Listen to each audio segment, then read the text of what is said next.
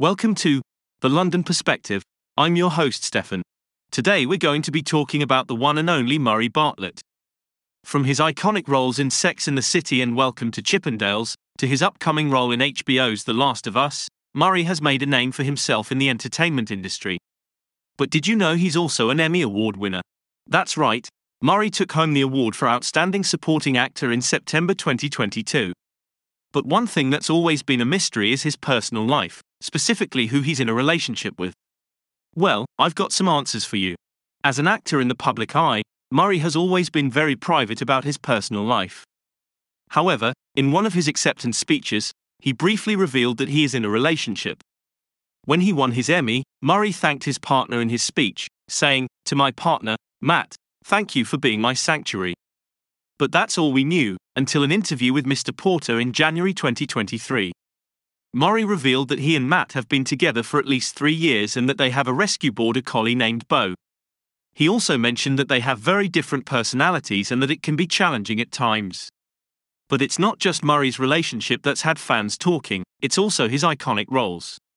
In season 4 of Sex and the City, he made his American television debut when he and Carrie went out to gay bars. And who could forget his role as Armand, the horny hotel manager on The White Lotus? But Murray's not just known for his gay roles, he's also played Nick De Noia, the creator of male striptease routines in Welcome to Chippendales. And coming up next, he'll be appearing in The Last of Us on HBO, where he'll be paired with Nick Offerman's character in the post apocalyptic zombies drama. In his interview with Mr. Porter, Murray also discussed his early career decision to come out as gay. He said, As a younger actor, I thought about being out or not, but I just never felt like lying about myself was an option. And while he thinks he may have missed out on some parts because people knew I was gay, he has no regrets.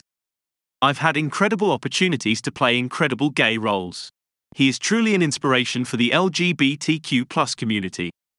So there you have it, folks a little bit more insight into the personal life of Murray Bartlett.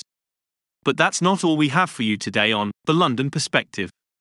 Next week, we'll be discussing the new film adaptation of The Last of Us and how it compares to the video game. And don't forget to tune in to HBO on January to catch Murray's new role.